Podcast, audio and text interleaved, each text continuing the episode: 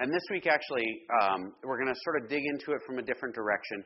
Um, what we've looked at, um, there's sort of this impression that Christians get, or that folks have about Christians, that, that we're people who have to obey the law, and that's how we're right before God. And sort of the bulk of this series has looked at this topic of like, can you be right before God by being good? And, and ultimately, the answer to that is no. Like, the thing that the law does for us is it tells us what sin is, right? Like, not that we can obey it, as much as if we have the law, we know how well we're not doing. Um, and this week we're going to kind of look at, well, what do, what do believers do with the law at all? And so we're going to dig into that. But actually, I'm going to start with a story because I like stories. Um, earlier this year, I don't remember what month it was. I'm sure my wife remembers. Um, I, I went to Reno and I took my daughter with me. Um, and so my daughter and I, we traveled to Reno and we survived it. She survived it, which is a miracle. Um, and and um, we were there for how many days were, was I gone, honey? Nine or ten. We were gone for like nine or ten days, for too many days. And and that trip, um, like my dad had surgery, kind of emergency surgery, and we went down there to be with the family. And and um, while we were gone, uh, my wife and I talked on the phone every day. Is that about right? And we traded text messages. And I have I've actually saved all these text messages because there are a bunch of them where like my wife um, sang songs to Abby to go to sleep at night because Abby she insisted, well, mom's got to sing to me, and so I've got these videos of of uh, of Jess singing, and I'm going to show a couple of those in the slide. No, I'm kidding.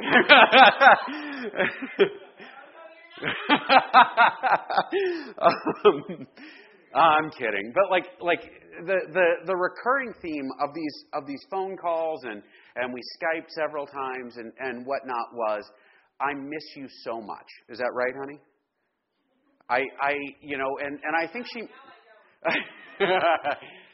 um, I, I, I think she missed Abby is actually what it was, but I you know in my in my in my imagination she was at home with, with a picture of me across the table at dinner time, pining away.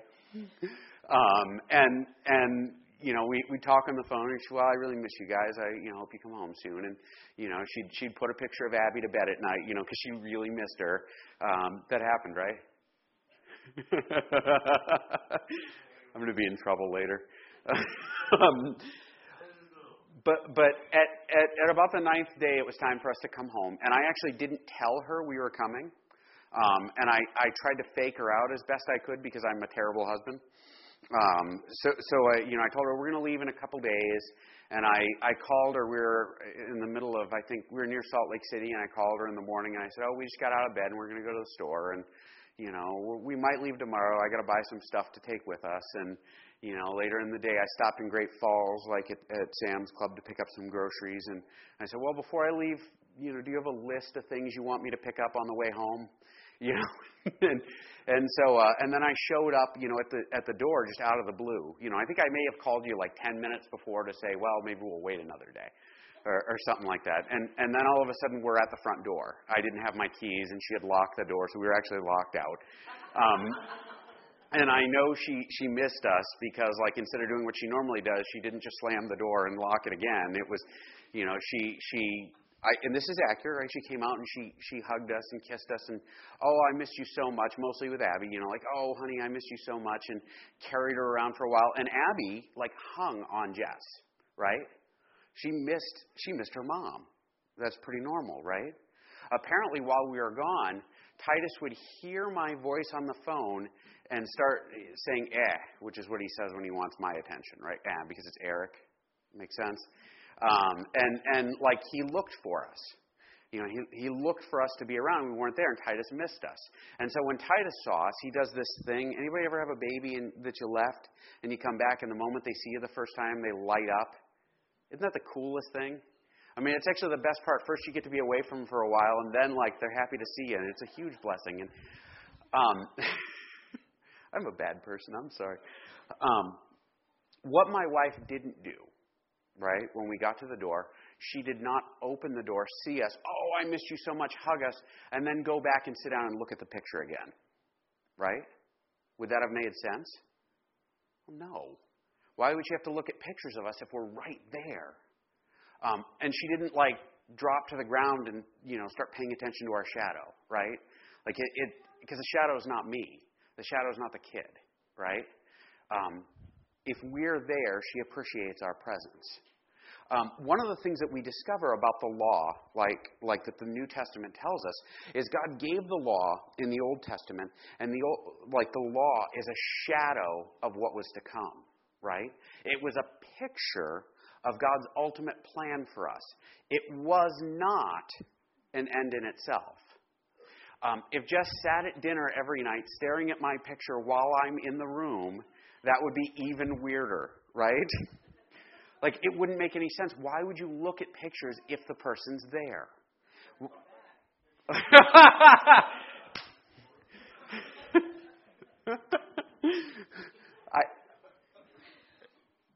Point for you.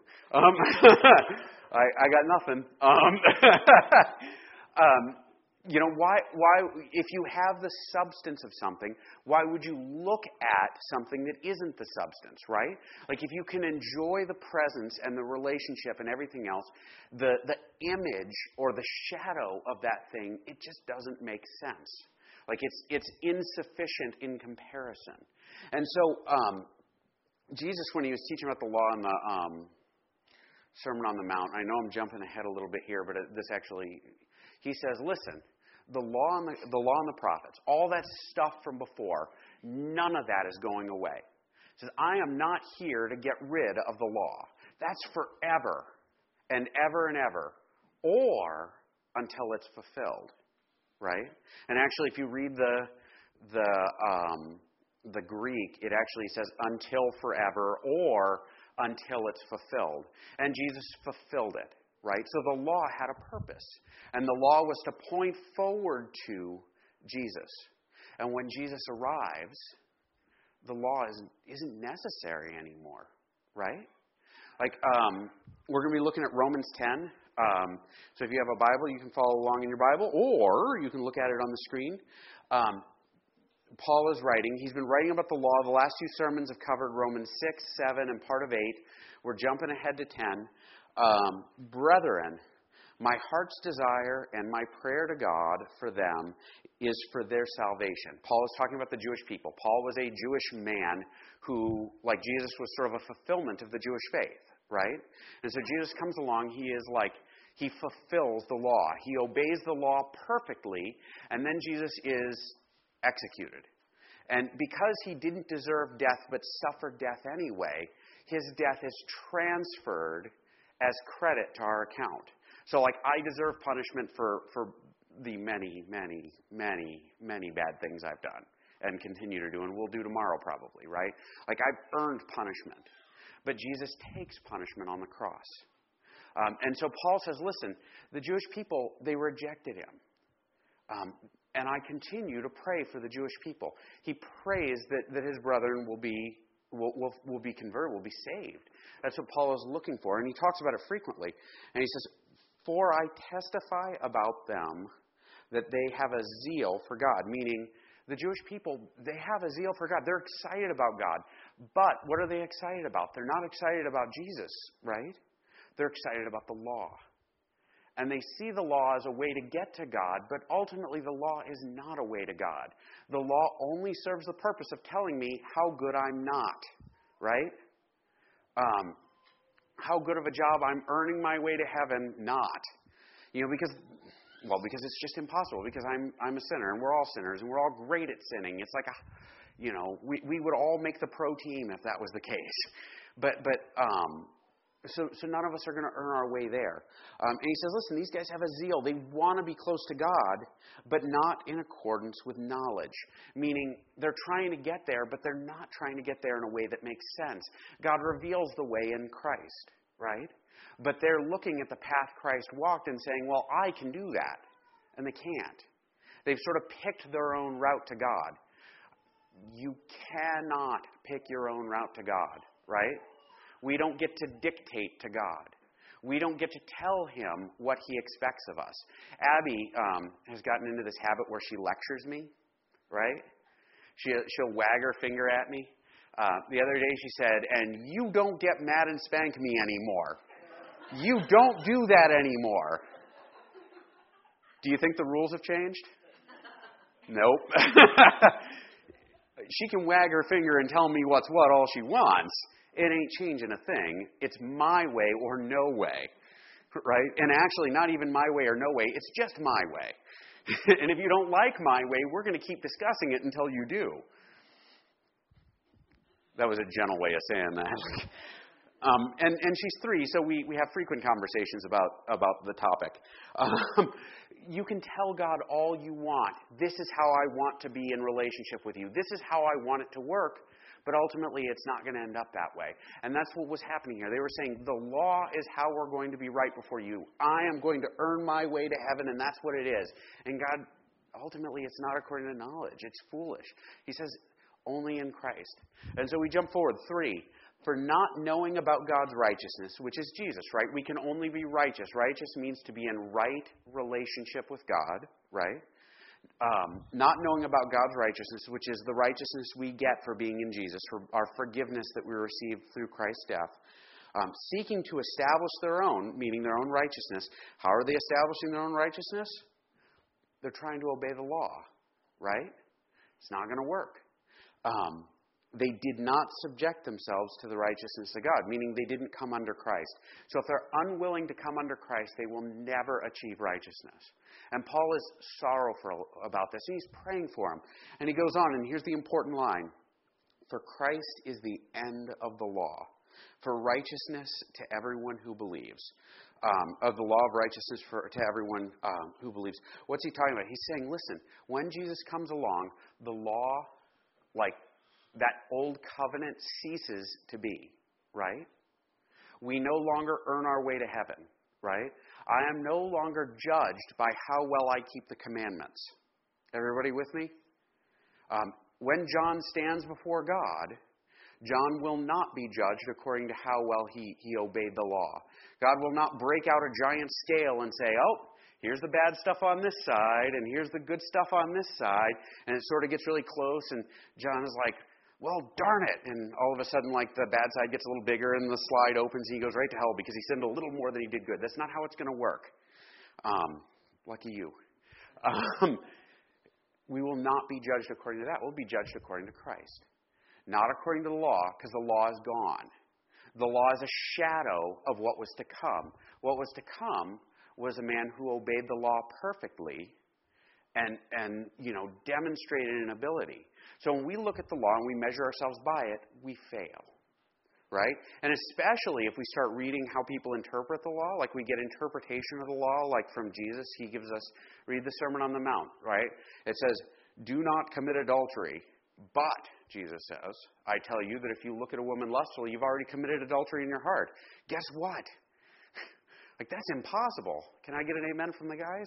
Like, if you had to go your whole life having never, ever checked out a woman and said, wow, she's not my wife, but, you know, like, you're in trouble. You cannot do it. Um, it talks about being angry at people as being a violation of the murder clause. Man, I thought the murder one would be easy. But man, getting mad at people, I think I've covered that twice already today. Um, thanks. And some of y'all are mad at me for talking so much. Um, and that's a sin. Anyway, um, uh, Romans 10, 9 to 10. Uh, we're going to jump forward a couple verses, and Paul explains this. I included this because one of my favorite verses in the Bible. I know I say that a lot. What if you, hey, it, it I like the whole thing. Leave me alone. Um, if you confess with your mouth that Jesus is Lord and believe in your heart that God raised him from the dead, you will be saved. Does this involve following the Ten Commandments? No. In fact, what do you have to do? You believe in your heart and confess with your mouth, right? There's a little trickier because Jesus is Lord is something that's easy to say, but I suspect that like connecting it mouth and heart, it actually has to mean something. I can say anything, right? You know, I can say, honey, my breakfast today was the best breakfast I've ever had. And it was very good. I love you. Um, I can say that all I want. Whether I believe it or not is a different story. And I do believe it because it was great. Um, I started saying that and I thought, man, that was a bad decision. Um, saying that Jesus is Lord means Jesus is in charge of my life.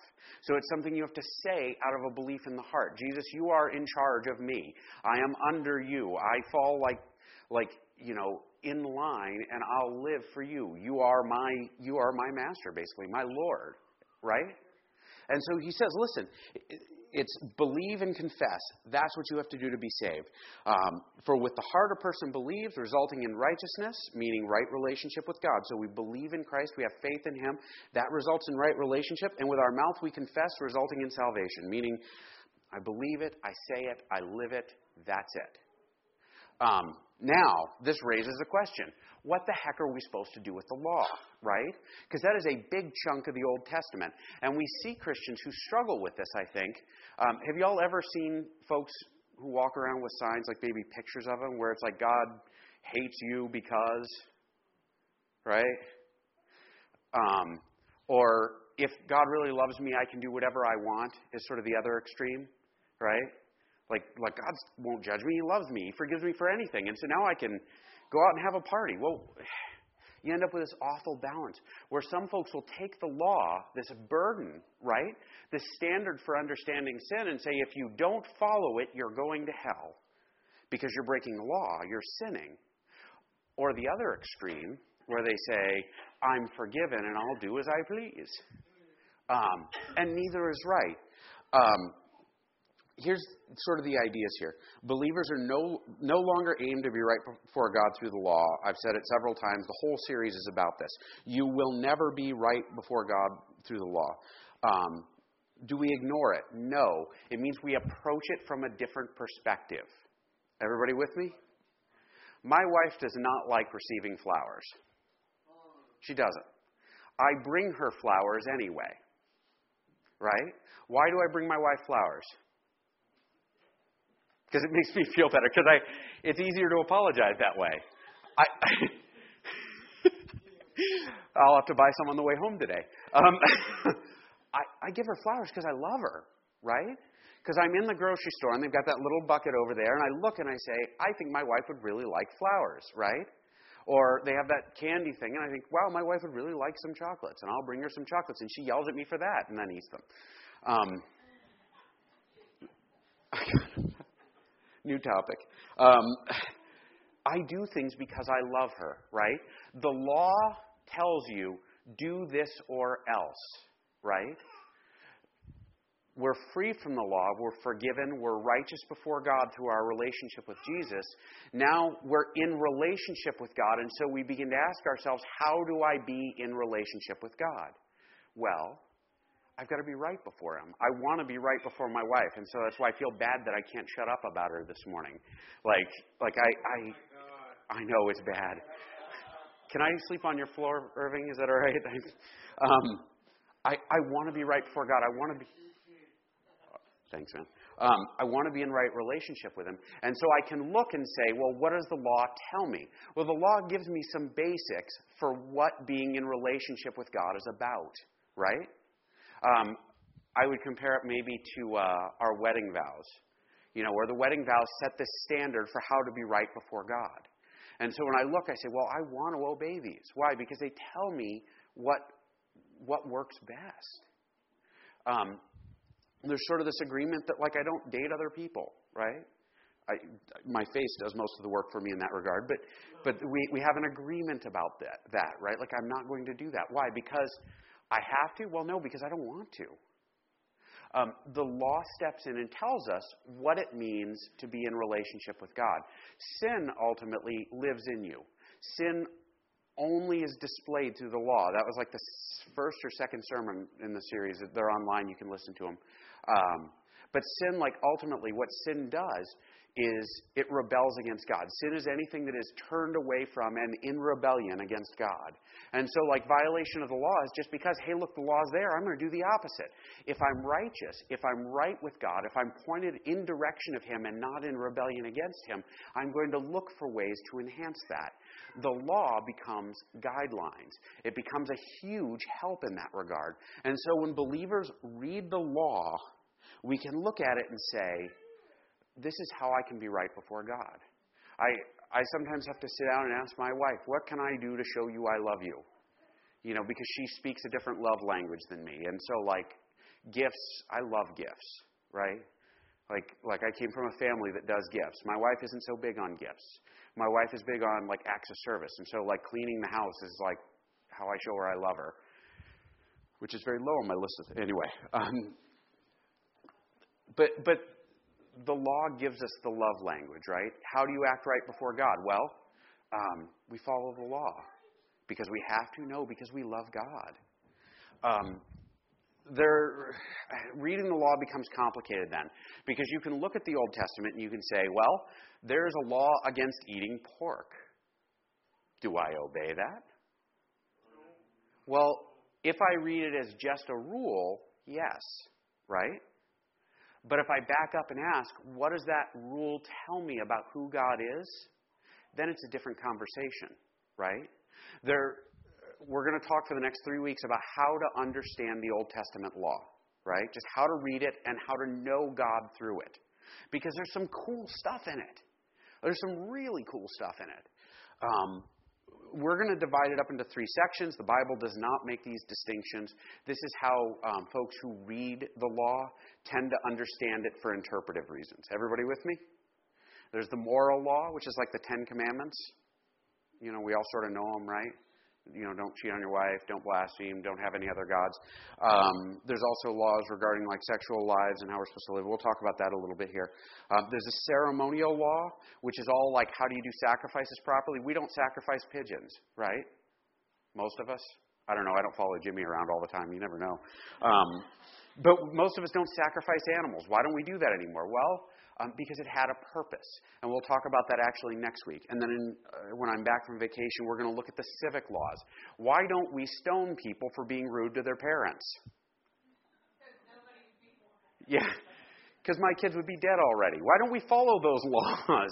Well, there's reasons we don't follow them, and we'll talk about that as well. Because I'll tell you specifically, those were civic laws that applied to the nation of Israel at that time and place in history, right?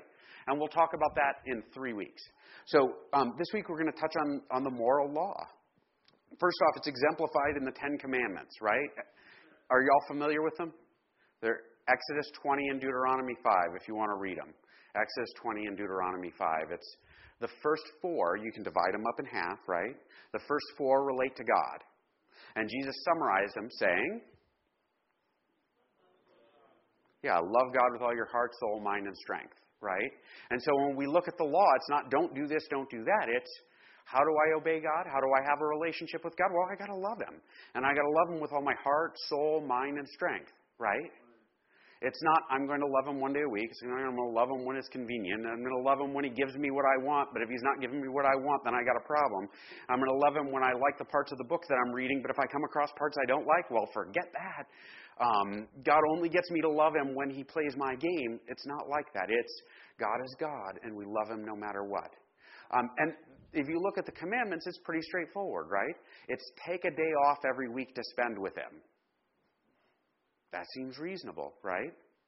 Um, don't say God said stuff that he didn't say. That's taking the Lord's name in vain. If I were to stand up and say, God told me that you people have to give me a hot tub by the end of the month or he'll kill all of you, I'm probably saying something that God didn't really say, right? Probably. Don't risk it. But I, that, that would be taking the Lord's name in vain or using his name to swear, right? Like that's kind of the general understanding, but it really is associated with, hey, you know what? God said. So these guys, by the way, who hold up signs that say God hates all of you, probably not, right? God hates sin. Um, God loves his creation. Loved it so much, he sent his son to die for us. So those first four commandments, all about loving God. We don't worship stuff that isn't God. We don't, you know, this is what it means to love God. The next six are how do we, what is it? Love your neighbor as yourself. So the commandments can be summarized into have a right relationship with God and have a right relationship with the folks around you, right? And those are pretty obvious. Don't want stuff that belongs to your neighbor. If I hang out in the yard and watch the neighbor's wife drooling a little bit, I'm, I'm breaking a rule. The adultery one and wanting something that doesn't belong to me, right?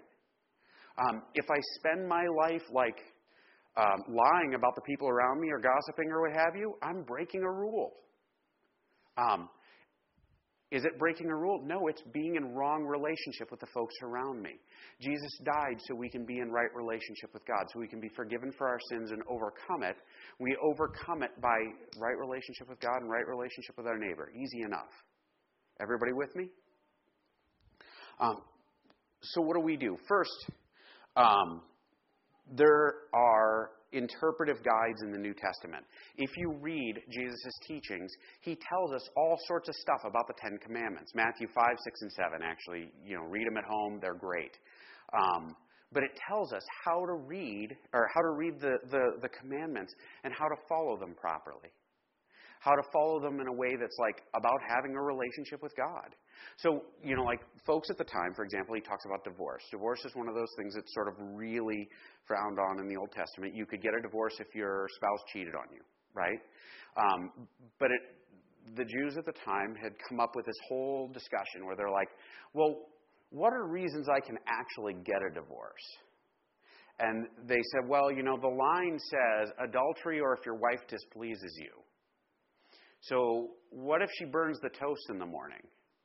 And the Pharisees actually had agreed if your wife burns the toast in the morning, you could divorce her. At the time, women couldn't own property, they couldn't have jobs. It was hard for them to have multiple marriages. A single marriage was very common. Like after that, it was very hard to get remarried, which means you divorce a woman, you put her in an economically destitute position right? And so Jesus comes along. He says, "Well, wait a minute. Am I not supposed to do? You know, you guys talk about divorce. I'm going to tell you, don't kick your wife to the curb because she burnt the toast. Don't do it." He didn't say it in so many words, but that's the point. Like, if you marry someone and you say before God that you're going to be married to him, stay married. Um, it's about living according to the spirit of right relationship with God and our neighbors, right? Not about obeying the law to the minutia. Um, recognize the purpose of the law. The law is always there to draw us into relationship with God and better relationship with each other, right? There are things that, that the scriptures say are sinful that we can recognize other people are doing, like, and it's sinful, right? Um, if I then use the law as a club to like beat them into the ground, that's not necessarily all that loving, right? Um, we do this a lot because I've done work in recovery for a number of years with people who are doing like AA or what have you, and there's sometimes this tendency to beat people up with it, right? And ultimately, you got to walk with them. You got to love them. You got to care about them because that's how you help people. Sometimes it means being tough. Don't get me wrong, but that's part of loving. Um, the law exists to draw us close to God and close to each other, um, to help us be right in our lifestyle before God, and to help us be right in our relationship with each other. Um, this is the purpose of the law. It teaches us how to be holy people. Um, the most important measure for understanding the law is that, that law of love, right? Love God with all your heart, soul, mind, and strength, and love your neighbor as yourself. Everybody got that? Confused? It ain't even tough, right? Um, these are the interpretive guidelines. Paul talks about it frequently too. He'll say, hey, if you're going out and getting drunk every night and going to wild parties and orgies and stuff like that, you are not right before God. like this is this is something that's outside of the relationship with God, right? Um, so Paul gives us some interpretive guidelines, and ultimately it comes down to that. Um, mind you, loving God is first on the list. It's first because it gets priority. Um, we kind of worked through that. What does this have to do with us? What this has to do with us is it has to do with how we perceive obedience, right? How we perceive obedience. Um, I, I, worked for two different guys in, in the first 10 years of my career. The first guy I worked for threatened to fire me three times a week. Um, my office was messy because I'm a messy person. He came into my office sometimes, like probably twice a month, and tossed it and, and belittled me for being disorganized, right? I hated going to work. I hated talking to that guy. Actually, he's a good friend of mine now, but like, I was terrified every time I went to a meeting because I wasn't sure what was going to happen. Um, in the end, he said, The only reason I haven't fired you is because you're so good at your job. But if I could, I'd fire you right now. um, that's tough.